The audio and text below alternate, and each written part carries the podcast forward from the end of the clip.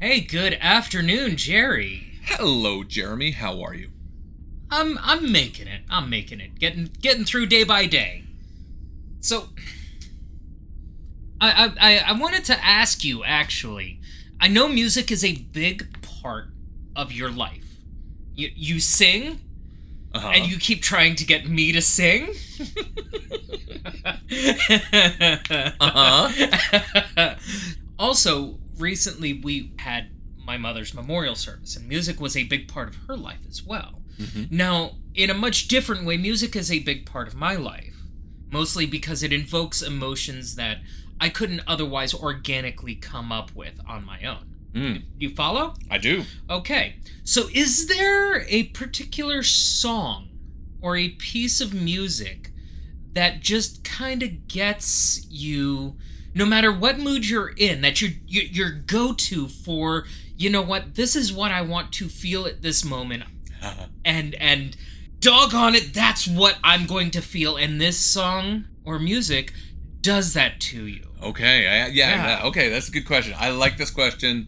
I can relate to this question very, very well. I thought you might be yes, able to. absolutely. I use music for mood manipulation all the time.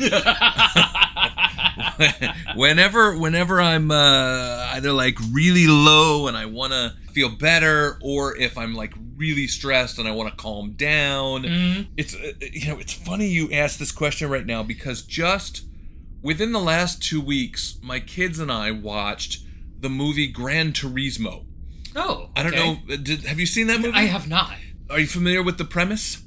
A bit, yeah. So the yeah. premise premise of the movie is that That's ad guy Yeah. who is played by Orlando Bloom, I think, isn't it? Uh, from uh, like we we're just uh, we recently had Return of the King on, and uh, Orlando Bloom, a very different looking Orlando Bloom Uh. from Legolas, uh, plays an ad man who sells who is it? Um, which one of the car companies on the idea that they should sponsor a contest in which worldwide they they do a contest to see who are the greatest Gran Turismo video game players because the Gran oh. Turismo video game was designed to be as accurate a simulator mm-hmm. as as as as possible as the technology would allow so that if somebody is playing Gran Turismo they know what it's like to race cars right?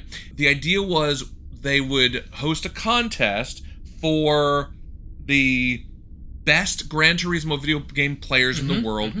and then the winners of the contest would come and get a chance to actually drive real race cars Oh, neat. on behalf of the car company that sponsored the competition. Okay. And okay. and the story is the movie tells the story of what happened in real life because this is this is like based on a true story All where right. a kid and I can't remember where he's from now, but a a, a kid uh, won the contest and ultimately found success racing cars, which was like his dream as Mm-hmm, portrayed in mm-hmm, the movie. Mm-hmm, mm-hmm. But what's what what makes me babble on about this movie, which is a great movie, a very fun movie, we all really enjoyed it, is the fact that before races, before this kid had to get into the car and race, and recognizing that not only is there all the inherent danger of high speed race car driving involved in him getting in this car, Mhm. but that all the other teams and drivers, and in the beginning, even his own crew, hated him because nobody felt like he deserved to be there or should be there. Oh, Right? okay, So, okay. additional stress on top of the stress of the sport itself. Mhm. So, so as the movie uh, portrays it, and I think was true to life, this kid would use his, uh, you know, MP3 player before every race. He would pop in his headphones and he would he would turn up Enya. And he would listen to Oh, Enya, wow. things like Orinoco okay. Flow and Mhm, like like mhm. Enya songs in order to calm himself down. And that made my family laugh hysterically, not only because it was just fun, but also because it's exactly what I do. I put whenever I am stressed out or like anxious about something or just need to calm down, I I go, you know, hey Shlomo, I don't want to engage all of y'all's smart assistants if you're on Apple devices, so I will just say, hey Shlomo, shuffle the artist Enya.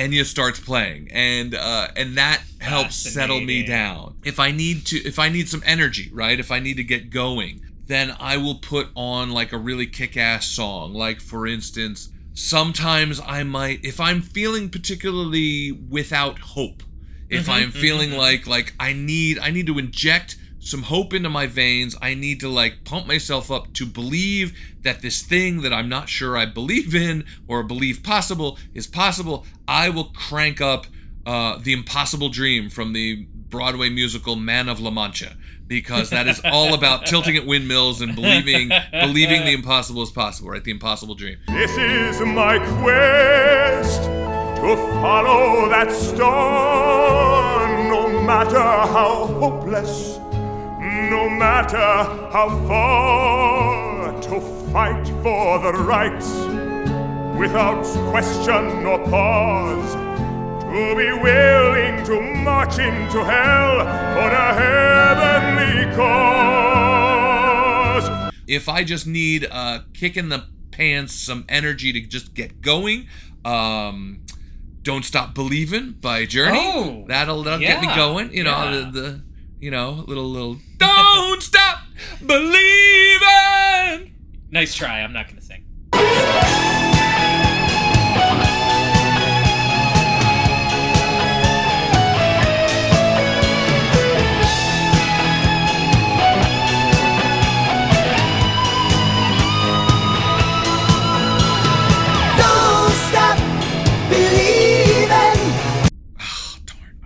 I'm gonna pick something better. Um, what I need to do is pick one of our theme songs that, that our audience still needs to name.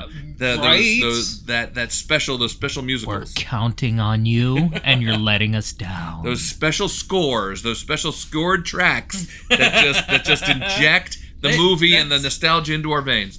So yes, I think of music. I listen to music to discover new music rarely, Mm-hmm, Right, to be right. honest. Mm-hmm. I do use music regularly as like sort of a soundtrack to my life. Oh, like okay, if you right, like right. like that's kind of my philosophy. Like so if there's like a really sad like if something really sad is going on, I will literally play like some really sad music in my ears just Oh, yeah. to sort of like just be in the moment and keep the vibes going Mm. to like allow myself to express and feel those things just like you kind of would in a movie. Yeah, so that's that's kind of my relationship with with music. So you you mentioned you mentioned about putting on some sad or some emotional uh, music, and and I do the same thing. And I've always thought of it like, you know, if you have a toothache or something like that, and you bite down on it real hard, and it hurts like crazy for a moment, and then it just kind of relaxes that pain for a moment. You know, it's it's like it, you inject it into your brain just the overload of emotion in it so it kind of, that's the way i view it So we're learning that Jeremy has a little masochistic streak. This is interesting. Go on, go on. Tell me more. wow that went a direction i did not expect I did not expect you to tell me Well, like no, no, if I'm feeling some pain, I'm gonna really jack it up so that it'll uh, well, just momentarily and then and then it's it's like overloading the nerves Okay. you know what i mean Uh-huh. so so if i'm feeling particularly emotional partic- particularly sad or or depressed or something like that okay. i will listen to those songs that that evoked that specific All right. emotion with me So what's your go-to "I will cry" song? There's a couple of them. I'm trying to remember the name of it. Oh my gosh. It's called Hate Me by Blue October. Okay. I am not familiar. Hate me today.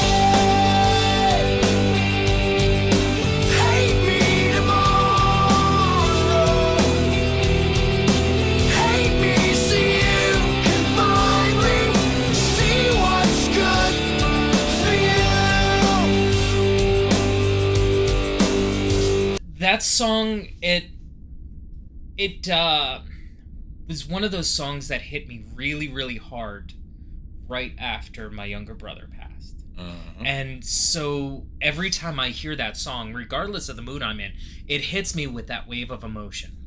You know, it's not necessarily a direct thing from what's going on in the song to what happened in my life there, Mhm. but it's close enough where it, it does kind of hit.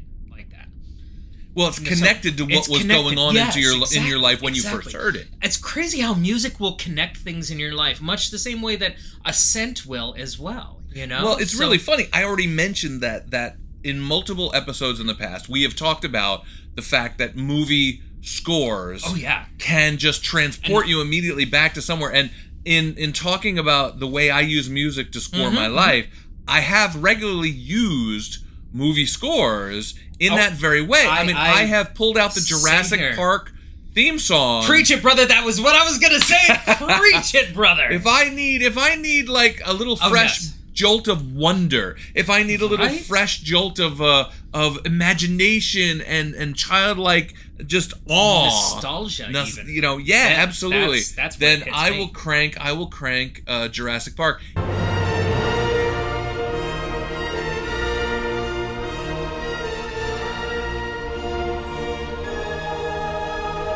Interestingly, I spent this is going to be I don't know I don't know if this is this I don't know if we're taking too long on this, but I spent an entire summer listening on, on almost on repeat, listening to the soundtrack, the score from the movie The Fifth Element, which is a Oh. lesser known Bruce Willis movie. Uh, Bruce Willis and Milla Jovovich. Never heard of it. Before. Oh my No, god! I have. I'm, Oh. I'm kidding, man. All right, I'm good. I was. I was about to be like, Now, and if- our next episode will be about. if you could, if you could sing that song from Fifth Element, then I will officially be impressed.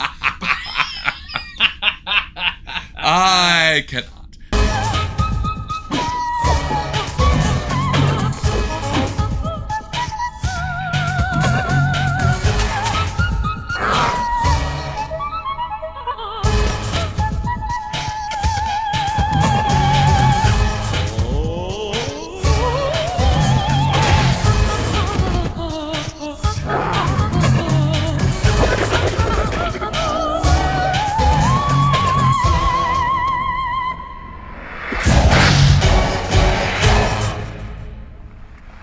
But, um, right.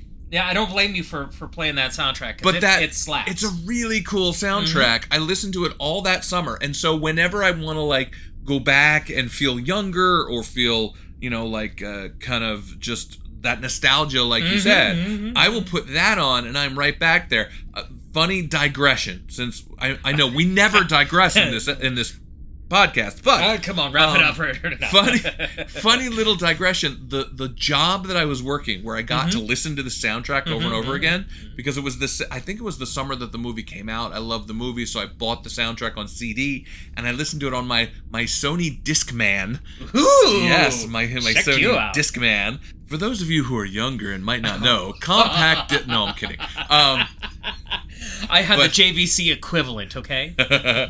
What happened was for several years of my life i had a recurring summer and christmas break job at whirlpool financial national bank wfnb in which i i ran i did a customer service job sitting in a cubicle receiving phone calls. This will date me. All right are you ready for this? This is the way it worked. If someone walked into a department store or like a big box store and wanted to buy either a Whirlpool appliance or like a Toro riding lawnmower mm-hmm. and they wanted to finance the purchase. They wanted financing for the appliance or the lawnmower or whatever.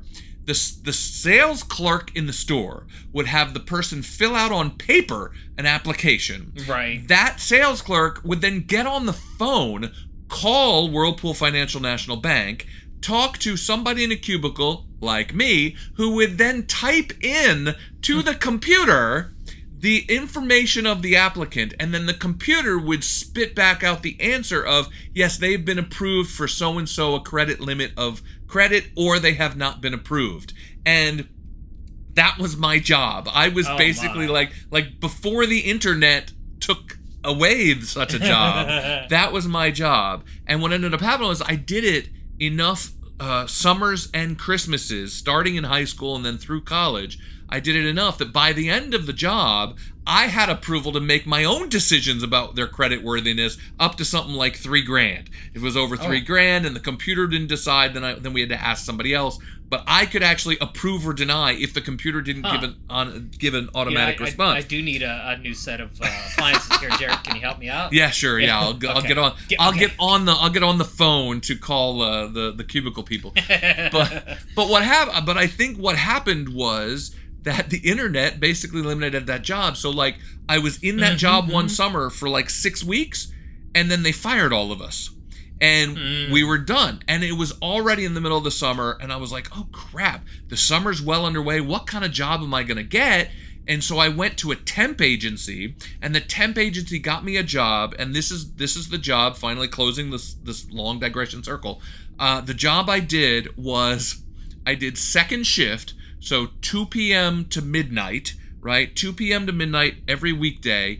I would sit in this huge room in this building feeding legal documents into scanners because we would scan these mat this I, I remember like it was yesterday this entire wall of this warehouse sized room just having these boxes of legal documents and these these like long rows of tables with computers and scanners to scan in the legal documents so that the these these law firms would have digital access to Oh all their files. And so either my job was literally taking paper and feeding it into a high speed uh, scanner, or my job was to sit and look at the scans and like tap the button and look at them to make sure that Oh, quality my. control was there, that no corners were cut off and no.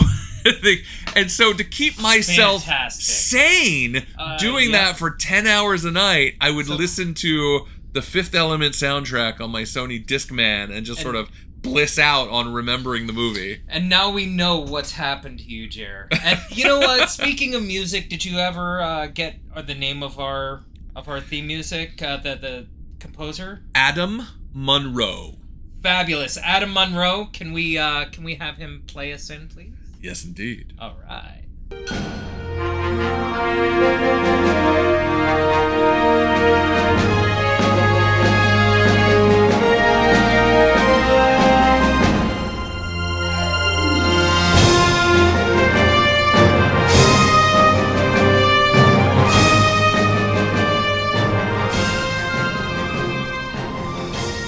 Like that soundtrack. That's that's a lot of fun. That It's theme song, fun, yeah. it's, it never gets old. No, it doesn't get old, and uh, it's a good thing too because we're gonna keep playing it over and over and over. I'm kidding. This week, we were tasked with the Marvel Comic Universe Phase Two, Avengers: Age of Ultron. Now, for anybody Yes. jumping into season two, do we want to go back and do a little refresher of what the heck we mean by phase two? Uh, I think that would not go amiss. All right, so if you are not super familiar with MCU, the Marvel Cinematic Universe, and that kind of vocabulary, uh, if you'd like a more full explanation, because I'm not going to do the whole thing again, but if you'd like a more full explanation, you can go back to our season one episode about the Marvel Cinematic Universe origin stories and phase one, in which we talked about Iron Man, the original, the first Marvel Studios movie that kicked off the entire MCU. But just to keep it brief, the Marvel Cinematic Universe that uh, pioneered this idea of the same actors playing the same characters over the span of many movies to create a multi movie story arc culminating in the cultural event that was Avengers Endgame, Avengers Infinity War, and Avengers Endgame, part one and two of kind of the same story, I would argue. The way the MCU or Marvel Studios organized those films uh, leading up to the big culmination is to call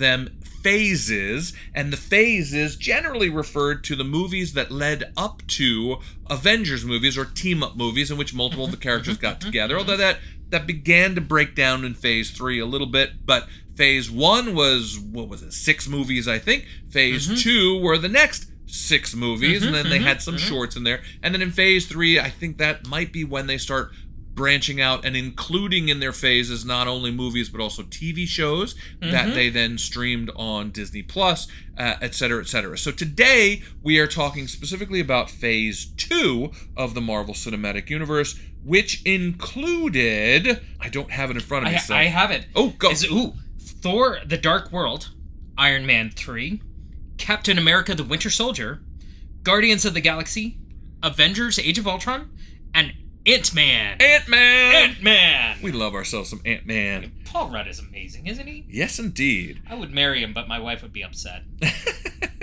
His wife might be upset too. Probably, but I'm not concerned about that. All right, good, good for you. Good for you. So today, for Phase Two, we spun the wheel and it landed on Age of Ultron. So we're going to mm-hmm. begin with our discussion of Age of Ultron, and then because this is a quintessential episode, what does that mean, Jeremy? Quintessential means that it it is a, a an episode or a film in a franchise that that embodies the spirit wholeheartedly of that franchise. So if if someone were to ask, you know, ask me, "Hey, I want to know what this franchise is about or this particular part of the franchise is about. What what's one thing that you could point to to say, "Yep, that's it right there." And that is what quintessential means So in for, a nutshell. for this kind of episode, a quintessential episode, both Jeremy and I, independent of each other and not giving each other any kind of hints or spoilers, have chosen what we believe to be the quintessential either film or part or scene or something from the MCU Phase 2 for the quintessential MCU in Phase 2. But first, Let's uh let's give a little quick rundown of the film here.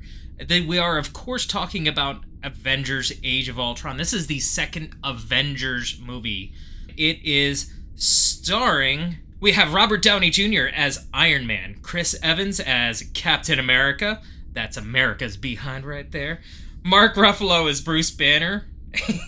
I like how you cleaned up the language since Age of Ultron begins with a, a language.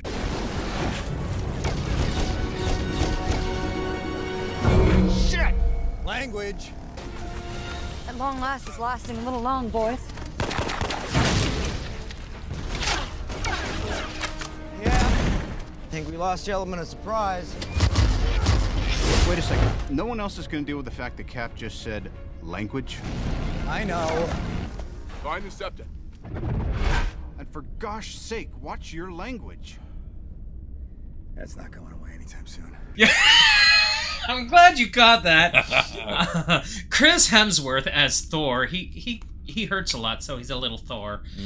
Uh, Scarlett Johansson as Natasha Romanoff. Jeremy Renner as Clint Barton. For Ultron, we have James Spader and the amazing Samuel L. Jackson as Nick Fury.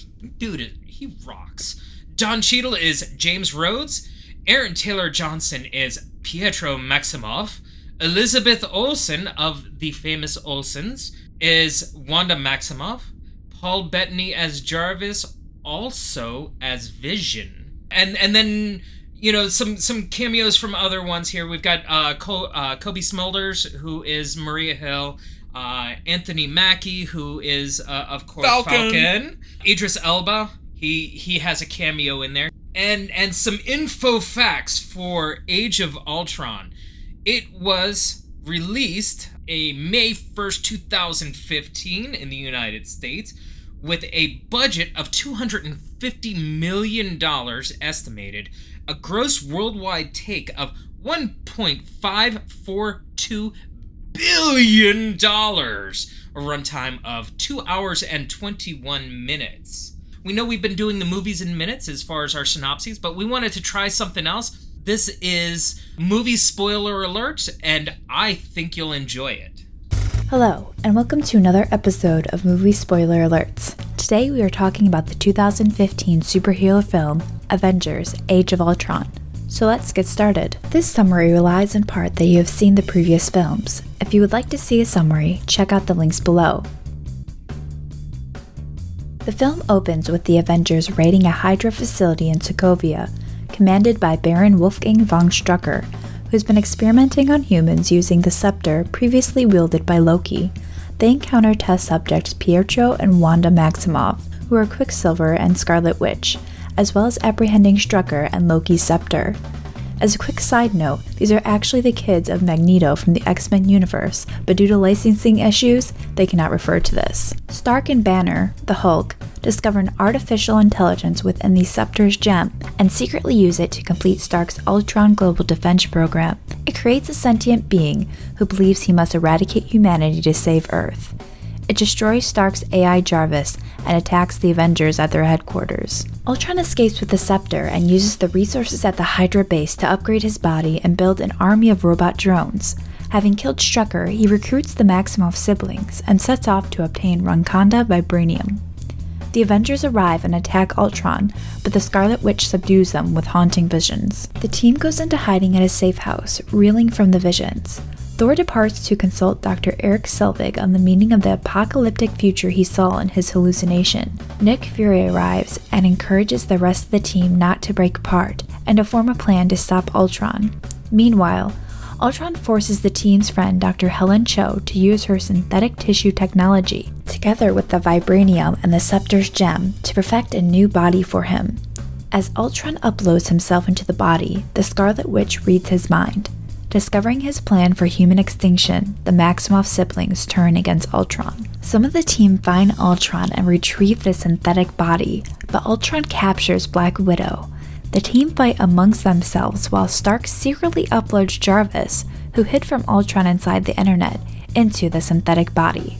Thor returns to help activate the body, explaining that the gem on its brow is one of the six Infinity Stones and was part of his vision.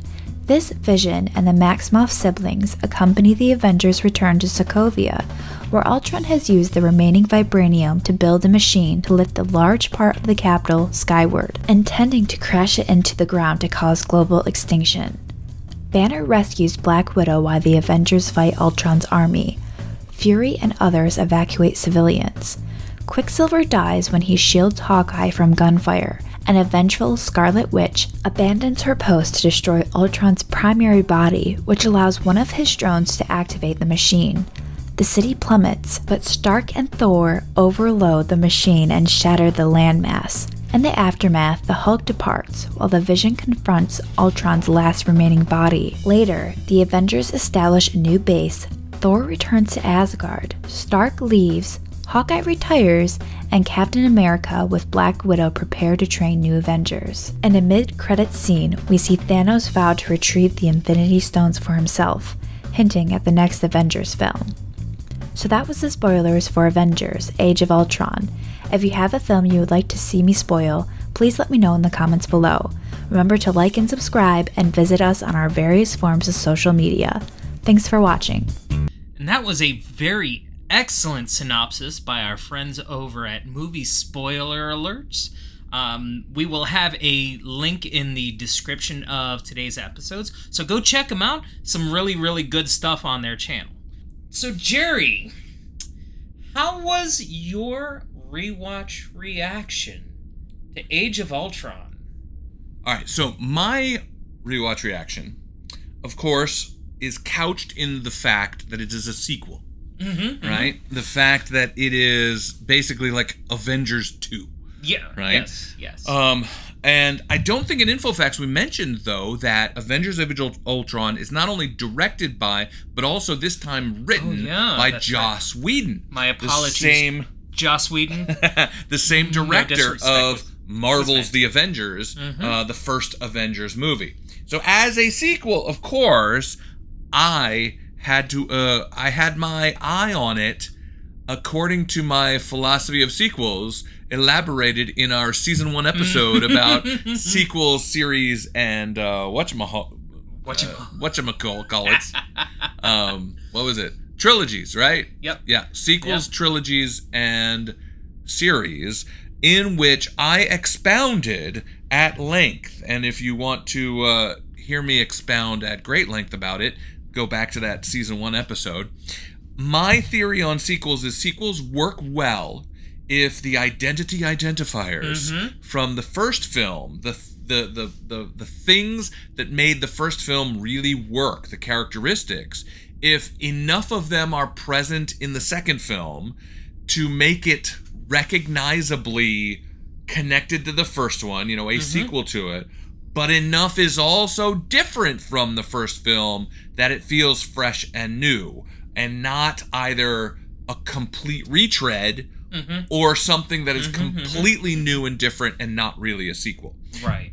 And so with that with those eyes, that was one set of eyes that I used. I have another set of eyes too, but for this set of eyes in watching Age of Ultron this time, I thought and and that's why I made a point of the fact that Joss Whedon, who directed the first one, wrote and directed the second one because I think he he knew enough of those identity identifiers to really pull it together. So as I as I as I did before in season one, I'm gonna do again. I'm gonna list what I think are the identity identifiers for the Avengers movies Mm-hmm. and see if you see if I see if you can either spot any I missed or if you Okay. disagree with any, etc. Okay.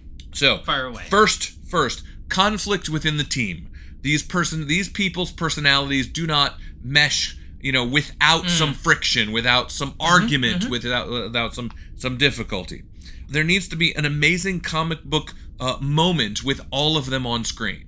You know, in the first Avengers movie, yeah. it was the iconic circle around the five of them in a circle as they're all sort of looking looking up and they're all sort of arriving in this little circle right before Cap gives his orders in the on the streets of New York. In this one, they do it right off the jump, which I thought was really interesting. That Joss Whedon was like, "Okay, it's an Avengers movie. Here's your moment." Right, And, yes, and I- right in the first right- moments when they're mm-hmm. attacking the Strucker base, there's this wonderful moment where the film literally like slows down Yes. so that it's like, okay, here it is. Take your picture, right? Take your screen grab, where all all five or six of them are lined up, uh, jumping over something. So like the the Black Widow's like got her martial arts kick, and the cap and Cap is on his motorcycle, and Iron Man is flying, and the Hulk is leaping, and they're all leaping over something about to attack more people. You know, when I saw that scene, the, the only thing I could think is, and roll credits. that's right. That's right. There's a huge action set piece in which they're all fighting a large scale enemy. Mm-hmm. So in the first movie, it was the aliens. Mm-hmm. In this movie, in a, in Age of Ultron, there are two of them. There's the Strucker base in the mm-hmm, fir- in the beginning, and then there's the Ultron robots at the end. Right? World-ending stakes. In other words, the world will come to an end if the Avengers do not succeed. So, world-ending stakes. Yes. Second, uh, next, character development through picking at weak points, specifically their past traumas and the Hulk. so the Hulk is a past is- trauma. Well, yes, yes, but it is also kind of a weak point in the team in these Yes. early days of the Hulk because both in the first movie, Loki tries to provoke the Hulk to you know rip apart the helicarrier, and in the second movie, the Hulk goes crazy because of Scarlet Witch. Uh, turning her on, bringing us the wonderful Veronica Hulkbuster armor sequence. Then there was, uh, then I think another identity identifier is self-deprecating humor. yeah. Um, another little digression because I can't help myself. Uh, I think this is where Joss Whedon got himself into trouble directing the Justice League movie because when he was brought in very last minute to replace the director Zack Snyder, uh, Joss Whedon's sensibilities lend itself to humor. He tried to inject some humor into the Justice League movie, but it was the DNA of that movie did not accept it. And and like a like a like a tran like an organ transplant that wouldn't take uh it was it was rejected by the audience as well. And that's why that movie has such controversy. And there's now a 4 hour Zack Snyder cut of that movie in existence. Right. but I digress. I think another piece of an Avengers movie is a charismatic villain. I think the villain has to be sort of likable enough that you can if not root for him and agree with him you can at least uh enjoy watching him on screen. And i think both loki and and james spader's performance i mean chef's kiss Oh, yeah, on course, on the, the voice of ultron. Charismatic villain. Another one that i thought of right when uh, during the the synopsis an avenger turns from bad side to good side. Oh, and yeah, that yeah. that at least for these first two i don't know if that carries through the rest of the avengers movies i think most of these carry through through most of the Avengers movies, but uh, in slightly different ways. But for these two movies, I think that's the list of identity identifiers. Now, to make a good sequel, though, it also has to be different enough that it's not just a retread. And I think the differences between First Avengers and uh, an Ultron are obviously the villain motivation is completely flipped. So instead of taking over the Earth, he literally wants to destroy it. In this one, there was the birth of new Avengers, three of them Right. in the Avengers movie. Second, another difference is one of them dies, right? Yeah. Mm-hmm. Quicksilver dies in the end, and then another another way it's different is Hawkeye has a family. Uh, Right, a wife and right. kids, and that brings a whole new dynamic into the mix. That that Um, shows up much much later on in the series too. yeah, yeah. For me, I think it is a very successful sequel. I I so enjoy it. I will be honest. I think I have probably watched Age of Ultron more than I have the first ones Really? because I think it has the benefit it can just jump right into the action and Right. start the story without all the table setting of characters having to meet. It's kind of like Mm-hmm, it's kind of like in, in a TV show where if you rewatch episodes of a TV show, it's rarely the pilot. Because the pilot Right. episode has all that table setting where the characters have And to meet each other. Yeah, the Uh, uh, pilots uh, tend to be clunky too. a, a bit little clunky, bit yeah because it's kind of figuring everybody's figuring out the vibe and everything else Mm-hmm, i think the first avengers movie doesn't suffer from much of that Mm-hmm, but i think this movie it just it's just all clicking and humming right along so Right. i'm pretty sure i've watched this one more than i have the first one Okay, very so cool. i so that that's that's my first reaction i have one other but it might come up later so i'll uh and i've been talking for a long ass time so what was your rewatch reaction I I love the Marvel films. Overall, I do. Overall, I do. However, when when you're watching it for a specific purpose rather than just the sake of enjoying it, you do tend to look at things a little bit differently. My rewatch so you put on your critic glasses I put on my critic glasses with this, and first and foremost, that that scene where they're all lined up, and it's Uh-huh. it's just that perfect camera shot, and you're just Yep. like roll credits, you know. uh-huh, uh-huh. Um, I enjoyed that. I enjoyed the fight scenes. Uh, I enjoyed the action scenes. I also enjoyed the interaction scenes. What I didn't necessarily enjoy was the overall premise of Ultron, or the way not not the premise of Ultron, but the way that it was handled with him. It seemed very very tropey. You know what I mean? So it's No, it's tell the- me more. Are you talking? So, I'm are you talking talking about, about, like, his the- origin, like where No, he no, came no, from, or are you talking The- about his yeah. villain motivation? the the villain motivation, Okay. the AI that that kind of thing where uh, an AI comes in and supposedly with the best of intentions of their creator, and you know, I mean, we're going all the way back to Isaac Asimov with this, you know, Right. where Yeah. uh, with the three laws and things like that. But then you have it see the negative things in the world and says, well, the only thing that can fix this is just, you know what, let's start over from scratch, you know, not even Noah's Ark kind of thing. Let's just Extinction level and go for try yeah, again. Yeah, and and I mean it's it's been done and done and done and done and done, and that's that's the only thing that really caught me with it is just being like, oh, this is a fairly tired story, but it was a well done tired story. so, Uh-huh. and I think I would not have enjoyed it as much had it not been for honestly an amazing cast. Mm-hmm. And I mean the the casting is amazing all the way from the you have Nick Fury, uh, Samuel L. Jackson, who you know has five minutes in it, Uh-huh. Yeah. to the whole interaction with with Iron Man and Captain America, and you can see that friction starting to build up. Like I noticed it from the very beginning when they were coming back from the fortress after that initial scene where Tony Stark says, "I'm not the boss. Talk to Captain." You know, and it, it, it sounded almost a little. I just pay for bitter- everything, design Right, everything, make yeah. everything look cooler. But he's I make it look cooler, yeah. But he's the one in charge, and he almost sounded. Maybe it's just me. Maybe he sounded a little bit bitter about it. Lab's all set up, boss. Oh, actually, he's the boss. I just pay for everything and design everything and make everyone look cooler.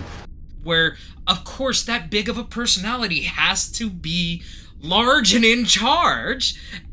But I think ultimately he also does realize that he is not the best person to run the Avengers organization. and he might be bitter about that too.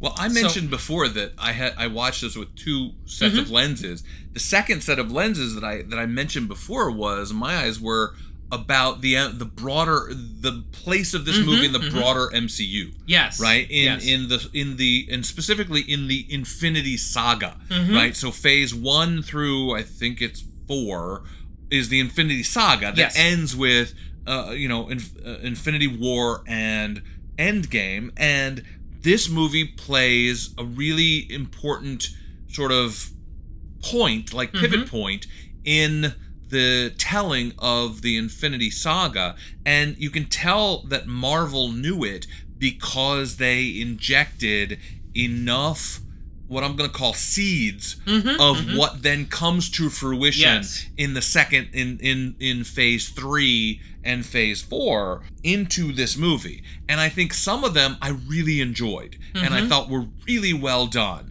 and some of them I did not. I thought was not good, right? And and I think that most fans who have looked into this know what I'm talking about in that I think the bad was the whole Thor subplot with Dr. Selvig with his visions with Yeah. it. it was I have heard that behind the scenes it was Kevin Feige and Marvel Studios who demanded that Joss Whedon shoehorn that in Mm-hmm. even though Joss Whedon didn't want it in because it didn't really fit the That's- story yeah. it didn't really So that's why it tonally felt like it was, kinda, different Yeah, kind of shoehorned in there. Yeah, like it didn't exactly fit the narrative. Yeah, but but the studio wanted enough Infinity Stones stuff Yes, yes. so that the mid-credit scene that our synopsis mentioned and other things and Mm-hmm. table setting for future movies, you know, kind of that that all those things were there. I think I think it was a mistake for the for the studio to demand putting that in there because I think there was plenty of other stuff in there that Mm-hmm. table set good. I mean, the seeds of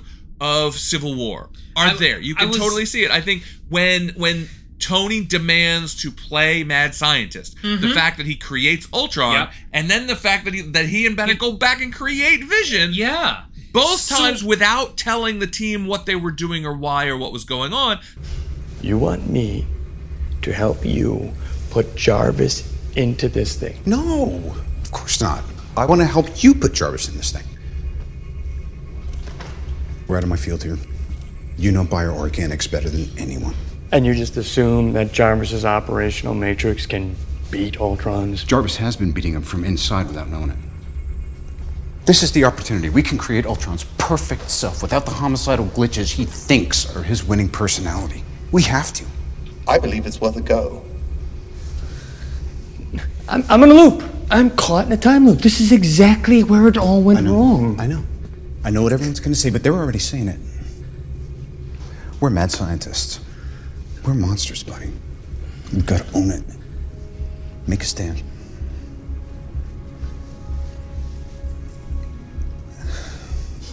It's not a loop. It's the end of the line.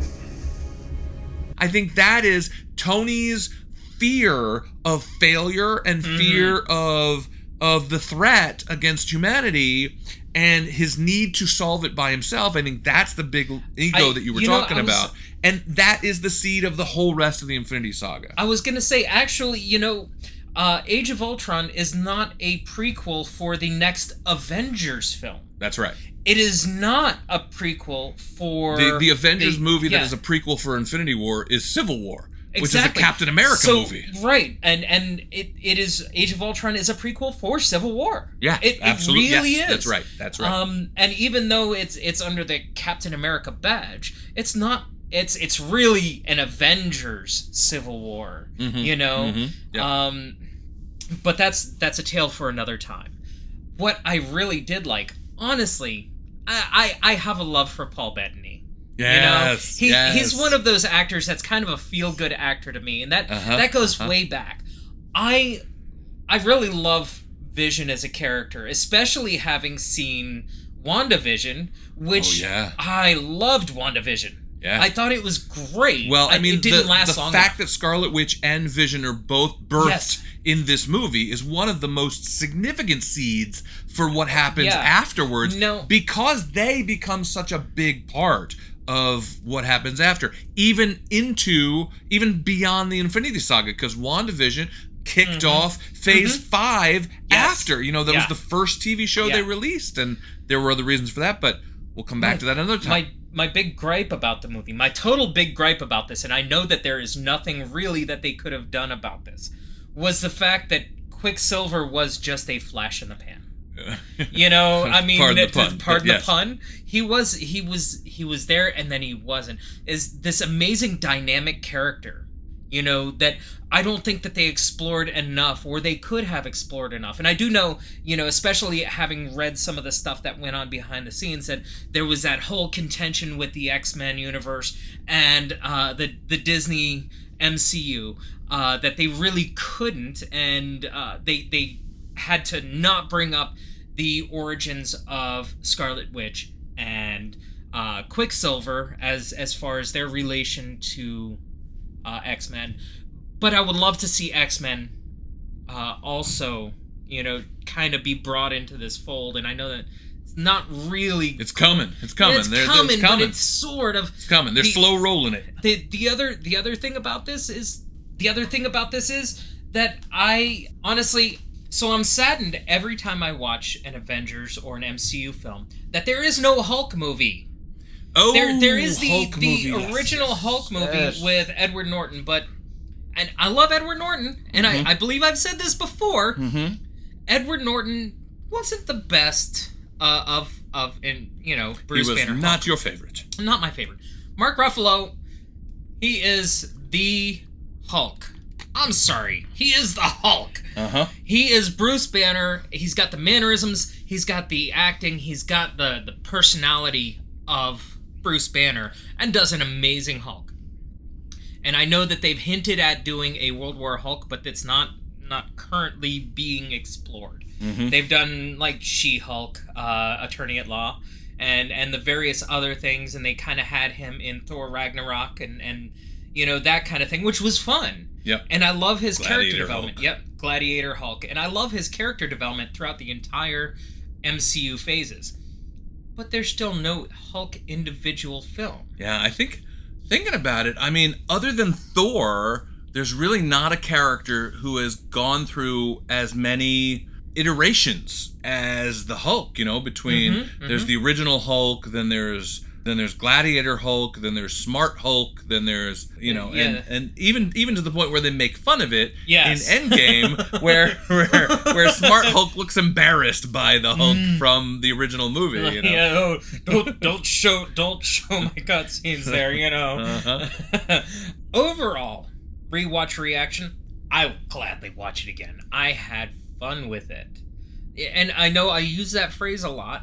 That it's fun, and and that's but that's really isn't that what movies and nerddom is really all about? Well, It's yeah. fun. If we didn't have fun watching these things, why would we watch them? You know, why would we love them? You know, if they weren't Right? fun. Yeah, I- exactly, There's a there's a yeah. There's.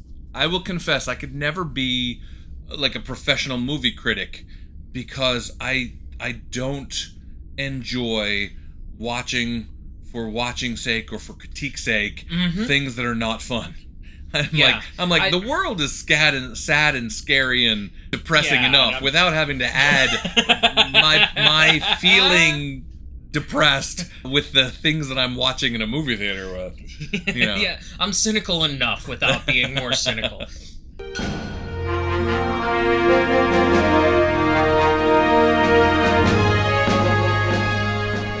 So that brings us to our quintessential Marvel film. Now we the only discussion that Jerry and I had about this is whether we were going to encompass the entirety of the MCU or whether we're going to limit it to phase 2. And I thought just to make this a little bit more interesting and a little bit more thought provoking for us and possibly for you is to limit us to the uh, phase 2.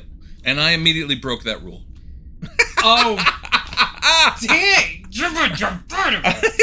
I couldn't do it. I couldn't. All right, Well, I'll cut, cut. Well, all right. So, do you want me to go first or second? Because I, I no, broke go the ahead. rule? Go first. Go All right. first. So here's the here's the thing. Here's what happened. Okay. As I'm sitting down and I'm thinking hard, what is quintessential Phase Two MCU? So I'm looking at the movies and I'm Mm-hmm. replaying all the movies in my head. the conclusion, the only conclusion I could come up with was that quintessential that that that the MCU Phase Two itself is quintessential MCU. Oh, of course, yeah, right? Is yeah. is uh, The- it's the the only thing. I could come up with. Uh, the whole because I think I think it is. I think Phase Two is the epitome of the archetype. It is the the best of what made the MCU so successful, and why there's been a lot of MCU backlash and talk of superhero fatigue and all the kind of things that have led to a lessening of box office and all of that kind of stuff. Mm-hmm, I think that that Phase Two was is quintessential MCU, and I want to bring four. Um, I brought four examples to sort of make that point or to argue for that point, right? Mm-hmm. So number one, Iron Man three. It was the first movie in Phase 2 Mm-hmm. It is, dare I say it, my favorite Iron Man movie. No, Um, that's that's perfectly all right. because what I love about it is it flips the script on Iron Man twice. And what I mean by that is for most of the movie of Iron Mhm. Man 3, Iron Man is without his armor. Mhm. And, and and is like really lacking and struggling with having much of any technology at all. I need the armor. Where are we at with it? Uh, it's not charging. What's questionable about electricity? All right, it's my suit, and then I can't. I'm not gonna. I don't want to. Oh God. Are, are you having another attack? I didn't even mention New York. Right, and then you just said it by name while denying having said it. Just breathe. You're a mechanic, right? Why don't you just build something?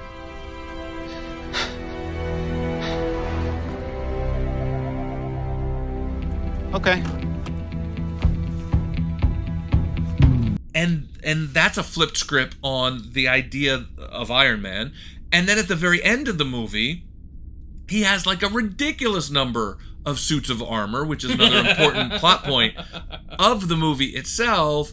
And then, uh, and uh, you know, and so that's a flipped script a second time. It flips its own script of it goes from like no armor for most of the movie to like tons of different suits of armor, which is awesome. But the whole of Iron Man 3 keeps it super grounded in the story itself is really all about Tony dealing with the PTSD from the Mhm. first Avengers movie. From Mhm. from like facing his own death in Mhm. being willing to fly the nuke up into the, you know, into the uh the wormhole. The idea of taking a whole movie Mhm. to deal with a superhero's psychological and emotional response to the experiences that that he's had i think that's really smart really good storytelling it, it, it reinforces the humanity and the vulnerability of these superheroes and sort of is an is a nice echo to the first Iron Man movie that kicked off the entirety of the MCU,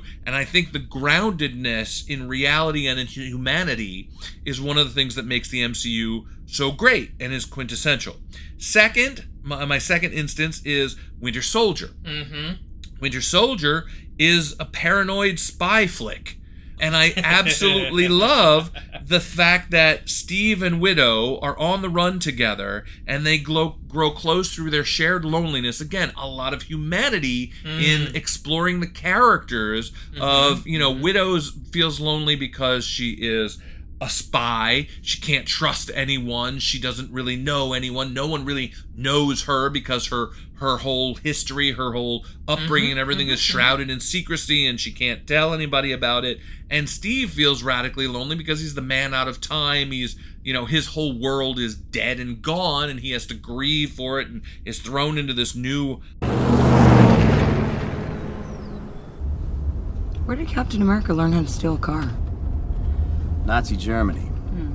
And we're borrowing. Take your feet off the dash. All right, I have a question for you, uh, which you do not have to answer. I feel like if you don't answer it, though, you're kind of answering it, you know? What? Was that your first kiss since 1945? That bad, huh? I didn't say that. Well, it kind of sounds like that's what you're saying. No, I didn't. I just wondered how much practice you've had. You don't need practice. Everybody needs practice. It was not my first kiss since 1945. I'm 95. I'm not dead. Nobody special, though? Believe it or not, it's kind of hard to find someone with shared life experience. Oh, it's all right. You just make something up. What, like you? I don't know. The truth is a matter of circumstance. It's not all things to all people all the time. Neither am I. It's a tough way to live. It's a good way not to die, though. You know, it's kind of hard to trust someone when you don't know who that someone really is. Yeah. Who do you want me to be? How about a friend? Well, there's a chance you might be in the wrong business, Rogers.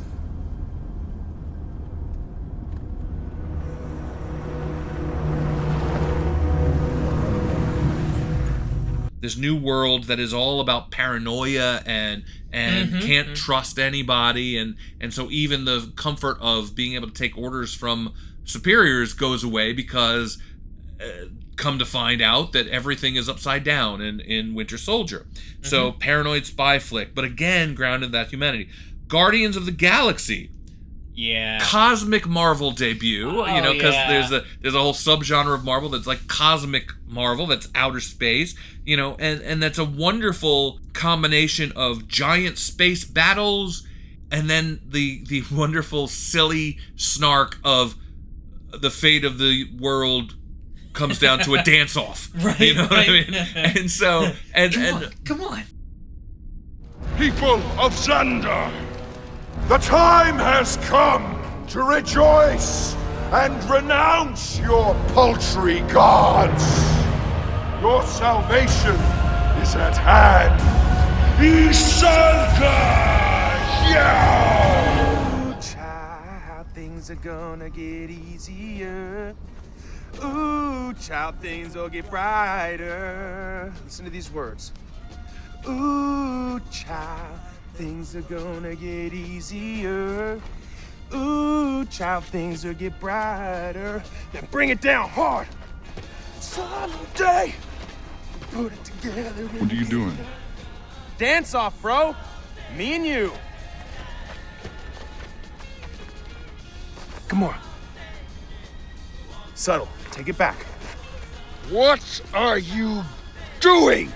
I'm distracting you, you big turd blossom. But again, all grounded in you know the whole thing is sort of grounded in Peter Quill's humanity and Mhm. and and and all of that. and then finally, number four, Ant Man, coming Yeah. after Age of Ultron, is the first heist comedy film in the MCU. Mhm. So Phase Two is just peak genre exploration within the MCU in which all these they're all superhero movies but they're all movies of different genres that use different tropes. You know from the from the preparation montage of Ant-Man and his crew preparing to to uh, you know planning the heist of the yellow jacket from from the lab to the superhero learning mm-hmm. his learning his skills montage that's hilarious when like he suddenly bursts out of the ground becoming big again that was a lot scarier a second ago Paratrechina longicornis, commonly known as crazy ants. They're lightning fast and can conduct electricity, which makes them useful to fry out enemy electronics. Oh, well, you're not so crazy. Hey! you're cute.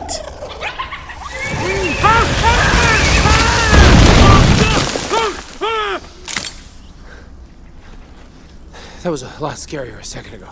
you know and, and just the humor and the, the the comedy chops that that uh, paul rudd brings to it it's just i think phase two is where the idea that superhero movies could be more than action adventure Mhm. and yet all of them are grounded in very human storytelling Mm. and very character driven storytelling i think that is where that is quintessential mcu in the way that it, it gets much harder to to tell that to have that kind of down to earth human storytelling even in outer space when you get into things like multiverse crossovers, other actors, you know, all that kind of stuff. I am hoping that the MCU kind of finds its way back to the basics of that kind of storytelling, uh, having introduced the craziness Mhm, of the mhm. multiverse and actor, different actors playing the same characters and all that kind of stuff. I hope they get back to the character-driven humanity, human storytelling. Even though I enjoy the hell out of all the crazy multiversal silliness that, that but real, but but but I I couldn't pick one moment in the Mm. MCU to be quintessential uh, in Phase Two to be quintessential because I think the Phase Two itself as a collection is quintessential MCU. So I, I- yeah. I, immediately broke So- all the rules. First of all, shame on you. If, I- I if take had that. known- I take that. If if I had known that you were going to do that to me, I will accept as a 50 betray- lashes with a wet noodle. It's a, it's a betrayal, chair. It's a betrayal. No, but uh, Shall I get the sad music out? yes, yes. That's that's almost exactly it.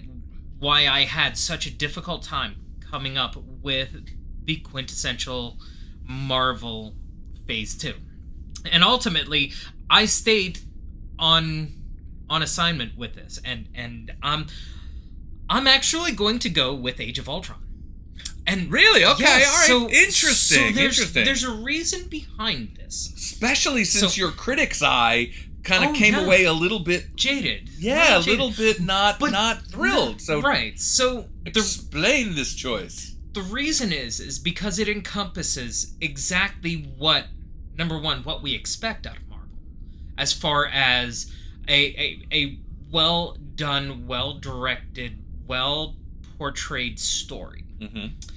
Uh, at the same time, it it shows exactly what the Avengers are, and it also sets it up for the idea farther down the line that the Avengers isn't necessarily these people. Yes. It's Uh-huh. not. Yep. It, it's not just Iron Man. It's not just Captain America. It's not just Black Widow. It's not not just Thor. It's not just Hulk. It's not just Hawkeye.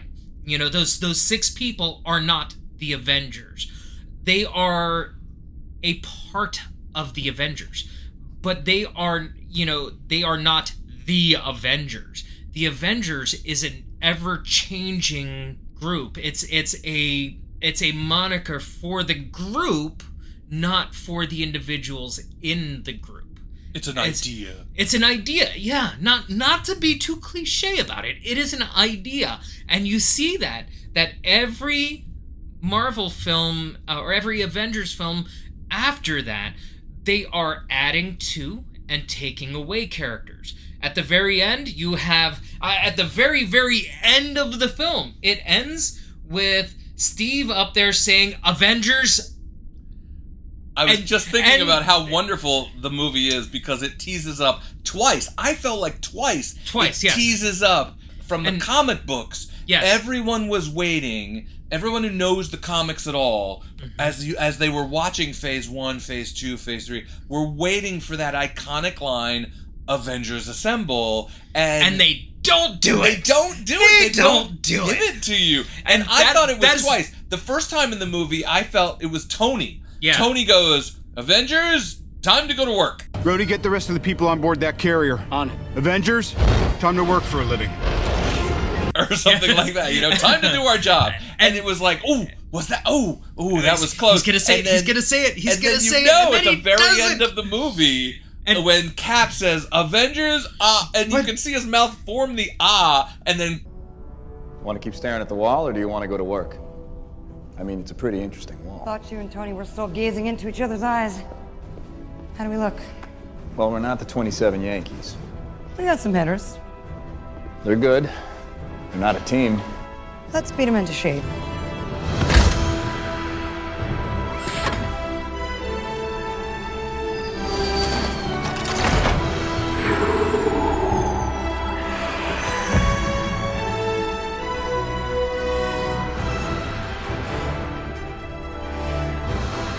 Avengers!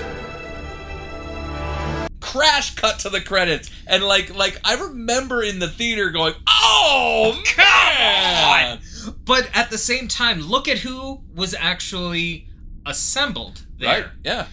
It wasn't Tony. Well, he and Widow just had a conversation. Yep. You know, we, they're a little Thor. ragged. They're not a team yet, but Yeah. we'll, we'll whip we'll, a little training. We'll whip them into shape. It was look at look at who it was though. Yeah. The only two people that were part of the original six Yeah. was Captain America Yep. and Black Widow. Yep. And that was it. Yep. Yep. You you didn't have Hulk. you didn't have Iron Man. Yep. But that sets it up for the expectation that the audience would get what they were going for. That the Avengers, it, it, in a, in a way, better than than kind of forcing that in is not you know the Avengers is is an ideal. It's not the you know it's Right, not a group. right. It's the ideal. Classic That- show not tell. Yes, it's Show, show, not not, tell. tell. Yeah. Better than they could have ever explained. Yep, It also which is which is which is perfect because it does two things at once. One, it provides fan service to the Mhm. comic fans who Yes. know that's how the Avengers works. That the Avengers is always a, a rotating group of superheroes that that is It- different depending on the yes, yes. circumstances. And so it's fan service to them while simultaneously gently easing non-comics fans into the idea Yeah, that yeah. it's something bigger than this this group of six people. and it, it also has this way of keeping the stories fresher you know Mhm. because if you just saw the same group of six you, you all right well we know what's gonna happen now you know but they also the it, dare I say, it expands the Marvel Cinematic Universe. the universe but it, it also it also has every element from each of the other films in phase two it has the humor it has the sandpaper and by what i mean by sandpaper it's Yeah. that you know The you- friction between the characters. but the friction isn't just for the sake of friction right. you know Yeah. you have you have that friction as almost a polishing it also is a way of exposing the other raw parts of these characters But simultaneously is good storytelling Yes. and plants the seeds for later. Exactly. You know, I'm thinking about Exactly. like like when Tony and Steve are, are chopping wood. You Mhm. know, and Tony's like, I don't trust a guy who doesn't have a dark side. That's Exactly. kind of that's the prequel to the Civil War conflict. Oh, yeah. of, Exactly. Exactly. You know, of So- Tony's like, I don't know that we should be in charge of everything, and Cap is like, I'm the only one I trust. You know, and so yeah, yeah and and, and so it it it has a way of bringing continuity which has been a hallmark of marvel in in so many of its films and its television shows is bringing that continuity and i think one of the reasons why the newer films aren't necessarily landing the same punches that the earlier films did is because they are branching off in directions that don't necessarily flow back as well into the the core of the MCU. You know what I mean? I do. So, I've, and I've been thinking about. I've been thinking along the same lines in terms of the criticism that the MCU has gotten over the phases and the movies and and things since the end of Endgame. Mhm. I- I- and the reason and Infinity War and Endgame were so world-breakingly successful,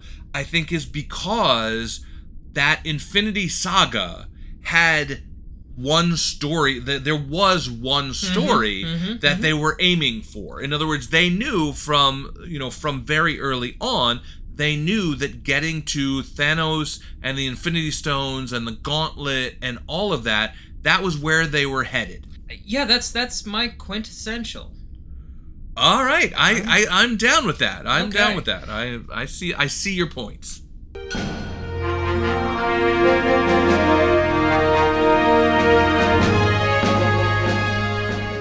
Brings us to one of my favorite parts of our episodes. Mostly because I, I love the interactions and the fun times that we have here. So oh don't I- be coy you Uh, like embarrassing me I do. You like embarrassing me too. Yes, yes, I do. So, so today, for our little fun segment, I have something I like to call MCU Jeopardy. Now we have we have three classifications, and uh, you know, of course, the the usual format where you know uh, you have to answer in the, In the form, form of a question. Now All right. this is all pertaining particularly to the actors oh in the MCU. oh And uh, so we have three categories. We have family, we have deep cuts, and we have classics. Okay. oh So no uh, you keeping score or am I, I- keeping score I don't know. I don't think. Are we keeping th- score? I think I think we're gonna keep score much the same way as whose line is it anyway. so uh, yeah. I earn points and they don't matter at all. Let's go. Pick a category, Jer, and a dollar amount. Ooh, I'm gonna. All right, I'm gonna. I'm gonna do the. Uh, I'm gonna do the annoying Ken Jennings strategy and go deep cuts for 500, Alex. Deep cuts for 500. Or Mayim. Or Ken. Now it's Ken. I played Stephen Hawking not once, but twice. What? Yeah, baby!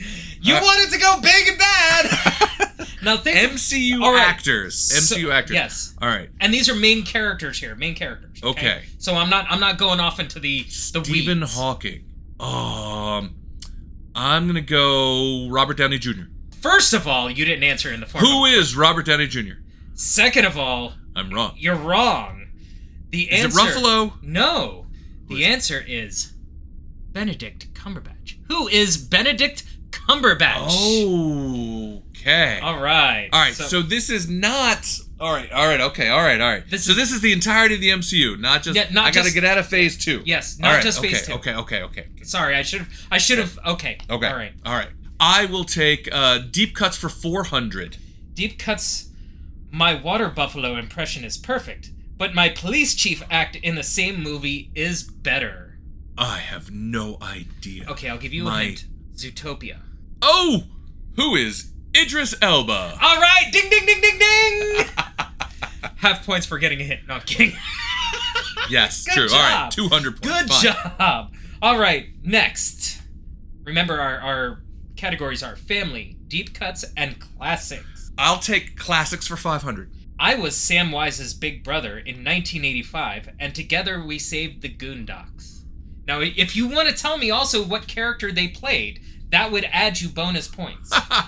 Oh, that, in, that was in the MCU, that is. in the MCU. All right. Yes. Uh, but first, I have to get the actor. So Sean Astin's older brother is an MCU character. Sean Astin's older brother. I'm showing the fact that I have not seen the Goonies in quite a long time. All right. Who is trying to? Um, now I gotta. You could you could tell me what the character they played in the MCU was, and that'll also give you equal points. But if I don't know the actor, I don't know the MCU character. All This- right. Good good call. Good. I, I, I don't know. I'm gonna say just to end this torment. Who is Chris Evans? No. We are talking about Josh Brolin. Josh. Oh, of Who course! played Who Thanos? played Thanos? Yes. Yes, of course. Yes. All right. The older brother Bran. Yes, In the Goonies. Josh Brolin. Okay, Yes. yes, Okay. yes, yes, okay. All right. Family for 300. You didn't see my face, but Joaquin Phoenix imagined what I looked like in her. Ah, who is Scarlett Johansson, aka the Black Widow. Ding ding ding ding ding. That one that one I, I knew was a bit of a toughy one, but if you hadn't seen her especially, but uh yeah, good job. Yes, Good I've job. Got that one. Let's do deep cuts for 100. I have played another Marvel superhero role before taking the MCU by storm. Oh yes, this is who is Chris Evans. Very The good. two roles are first Captain America is what he's most well known for, but he has also played Johnny Storm in the Yes! Fantastic Four Yes! film. Fantastic Nice! Four and the second Fantastic Four movie, The Silver Surfer. There we go. Nice job. Was it The Rise of the Silver Surfer? I think it was the I think it was Rise of the Silver Surfer, yes. Yes. He and Ryan Reynolds have the Uh-huh. distinction of, ha- of having played multiple uh, superhero characters. Yes. Although I think Nathan Fillion probably has the record for the most number of characters since he's been in Guardians and he's been, and he was in uh, and he was in um, the Suicide Squad. Yeah. And he was just cast as another role in the DC in the uh, in a DC movie. He's cast in uh, the upcoming Superman Legacy movie. The next Nice. Superman Legacy, he's a Superman movie. He's playing a, a, a character, a superhero character. Deep cuts for two hundred. I played a serial killer before I indiscriminately killed bad guy. If you could name the serial killer, even better. Who is Mark Ruffalo? No. No. Who is uh, before I indiscriminately killed bad guys? I don't know. Who is it? It's Jeremy Renner. Jeremy Renner played Yep, a serial killer. And he played Jeffrey Dahmer in Dahmer. Oh, I did. I missed Yes. that. Yeah. I did not know he starred in that. Yep. Yep. Wow. All right. Pulling some of these out here, so. Okay. Give me your favorites. All right, classic. My wallet says bad mother bleep. Er. Oh, who is Samuel L. Jackson? Yes! Ding, ding, ding, ding, ding, Had ding. be. Had to be. All right. Nick Fury himself. Nick Fury himself. But Okay. my first on-screen girlfriend wasn't in MCU, but I had a girlfriend in Where the Wild Things Are. Family deep cut. Yeah, I have no idea. Give it to me. that is Mark Ruffalo. Who is Mark Ruffalo? He played the boyfriend in Where the Wild Things Are. Really? Yes, yes. All right. Clearly, I don't remember that movie at all. Well, we're just about done here. My favorite family one, and this is why I made the family category. Okay. I can literally tell James T. Kirk, I'm your daddy.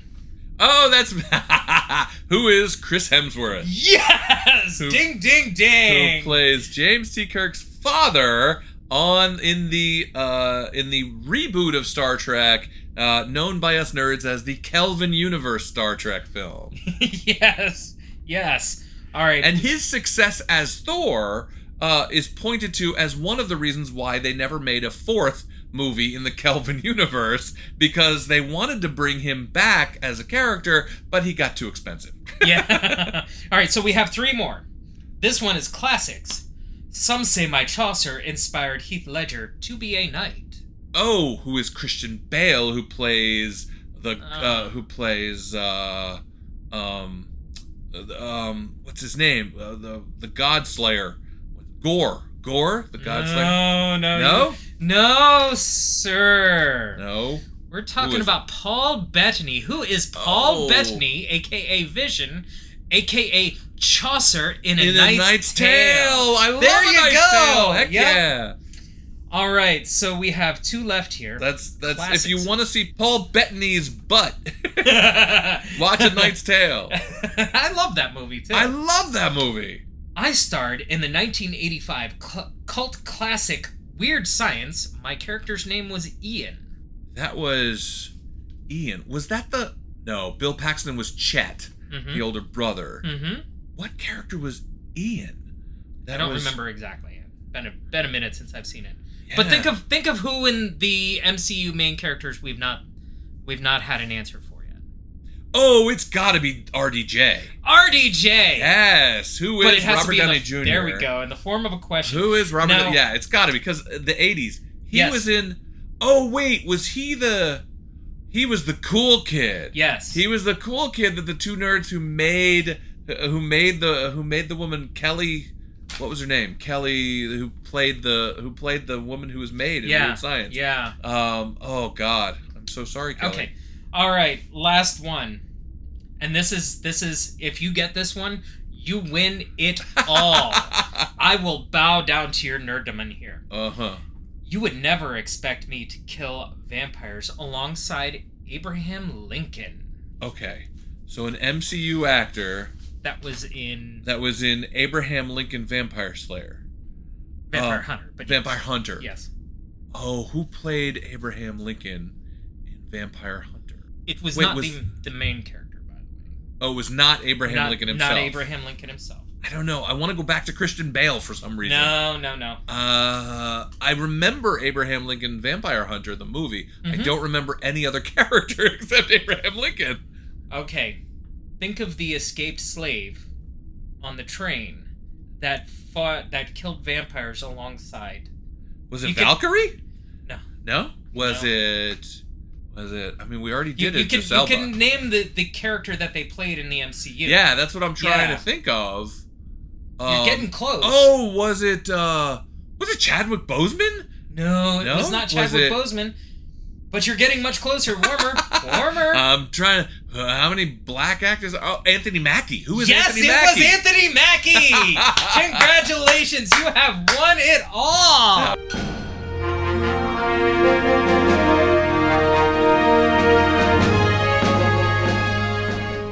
And now for the absolute best part of the show where we will spin The Wheel of Random Episode Selection.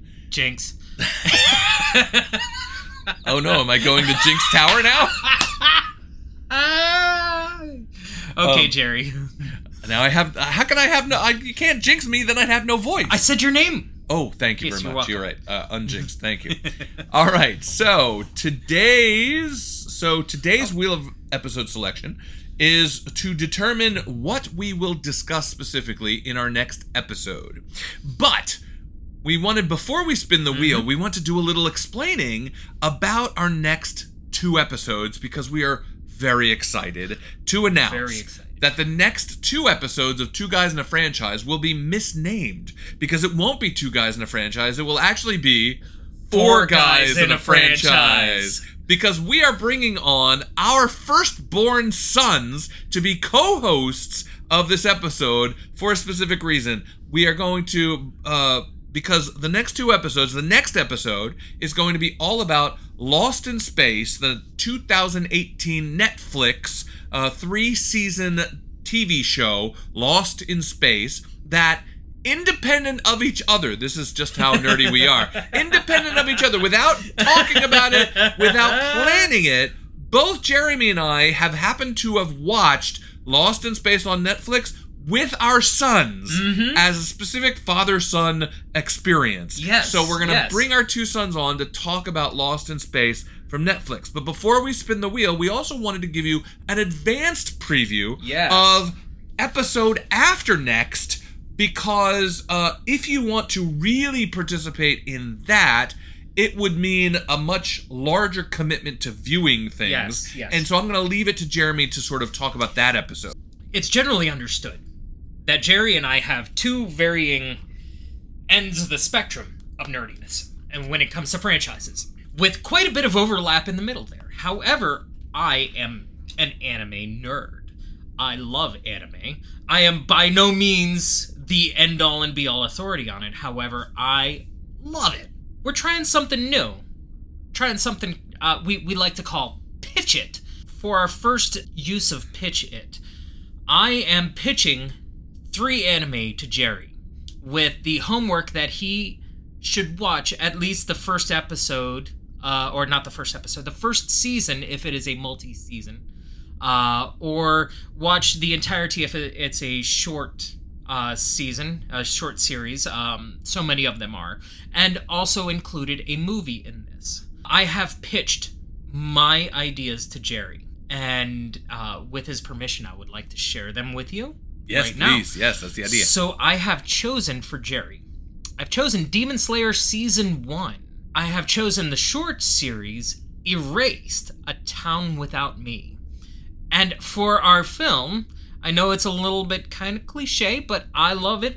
It is Spirited Away, uh, the classic Miyazaki film. So I am working through these anime because I have literally never watched anime with any kind of sustained effort or commitment and never made it through more than like the occasional seeing clips of something. Yeah. And uh, Yeah. just to be clear and to uh, jump on the anime nerddom train, uh, when Jeremy says Demon Slayer season one, he refers to the first arc. Mhm. Tanjiro Kamado. Uh, oh They- crap! What's it called? the something of something something. Uh, but the first arc, uh, which is the twenty six, the first twenty six the episodes. First 26 episodes of of Demon Slayer. It's it is what precedes Mugen Train. It, it's it's the the ta, uh, Tanjiro Kamado origin arc, I guess you could call it. I know that there's a specific name for it, but it escapes me right now. I'm probably- Tanjiro Kamado, unwavering Un- resolve. Unwavering arc. resolve. That's it. Yes. So we're gonna. I I have committed to watching that. With unwavering resolve. Yes, exactly. so, if you would like to join in fully, if you, like me, Mhm. are a total anime newbie and want to really join in, you now have two weeks to uh, to binge Erased and Demon Slayer, the first arc, and Spirited Away. As of the time of this recording, Demon Slayer is on Netflix. Erased is on Disney Plus slash Hulu because Mhm. they're in the process of merging those 2 things. Mhm. And uh, Spirited Away is on Max, the streaming service Max, at Yes. the time of this recording. So you can join in. Next week, when we record with our boys the episode about Lost in Space, we will then spin the wheel. For those of you who do not have that much time and wonder how in the world we watch all this crap, uh, you can participate by watching the specific piece, whether it be an episode of one of those two, uh, one of those two episodic animes or Spirited Away. We will spin the wheel next week with our boys for a wheel selection for that Pitch It episode in which we will discuss. And what's fun is the boys are gonna are gonna come back for that Pitch It episode because Yes, yes. both of our sons are huge anime fans. For Jeremy's son, it runs in the family. For my son, uh, in many ways, he kind of he kind of discovered it on his own, and then really bonded with Jeremy and his family over the the shared love of anime. So the three of them, our two sons and Jeremy, are going to be kind of my three three person panel of experts that I can pepper with questions about this weird thing called anime that I am become just dipping my toe into the water of. It's addictive. It really is addictive. Back But to the business at hand. Lost in Space, Netflix. There are three seasons with 10 episodes, 10 episodes, and 8 episodes, and I'm going to spin the wheel to see which episode will be our wheel selection that we will discuss specifically with our sons next week. Here we go.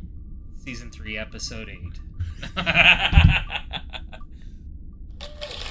Oh, interesting. Season two. The wheel continues four. to confound us because usually it, be- it became cliche that the wheel would give us something at the very beginning or the very end of series, but we have gotten right smack dab, eh, kind of in the middle of the middle, season two, episode four. Which Jeremy, do you have the title of that quite yet? Uh, let me look that up real quick. Season 2, Episode 4 is Scarecrow.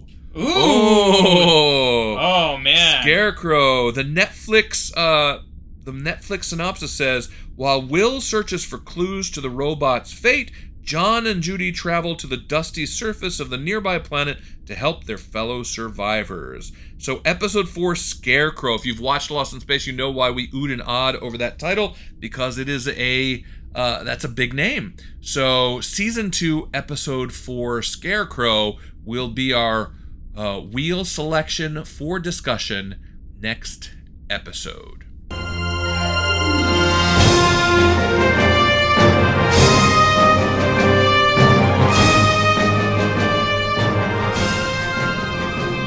That brings us to the end of another very, very fun episode. Jer, would you uh, roll us out? Absolutely. If you would like to join us in our conversation, either through uh, a comment on our website or an email, or by emailing us an audio clip of yourself, which might then show up in the show, uh, if you would like it to, let us know. Uh, you can do so by visiting www.twoguysandanafranchise.com. That is T W O A N D A franchise.com. or you can email us at feedback, F E E D B A C K, at two guys in a franchise, the same as what I just did.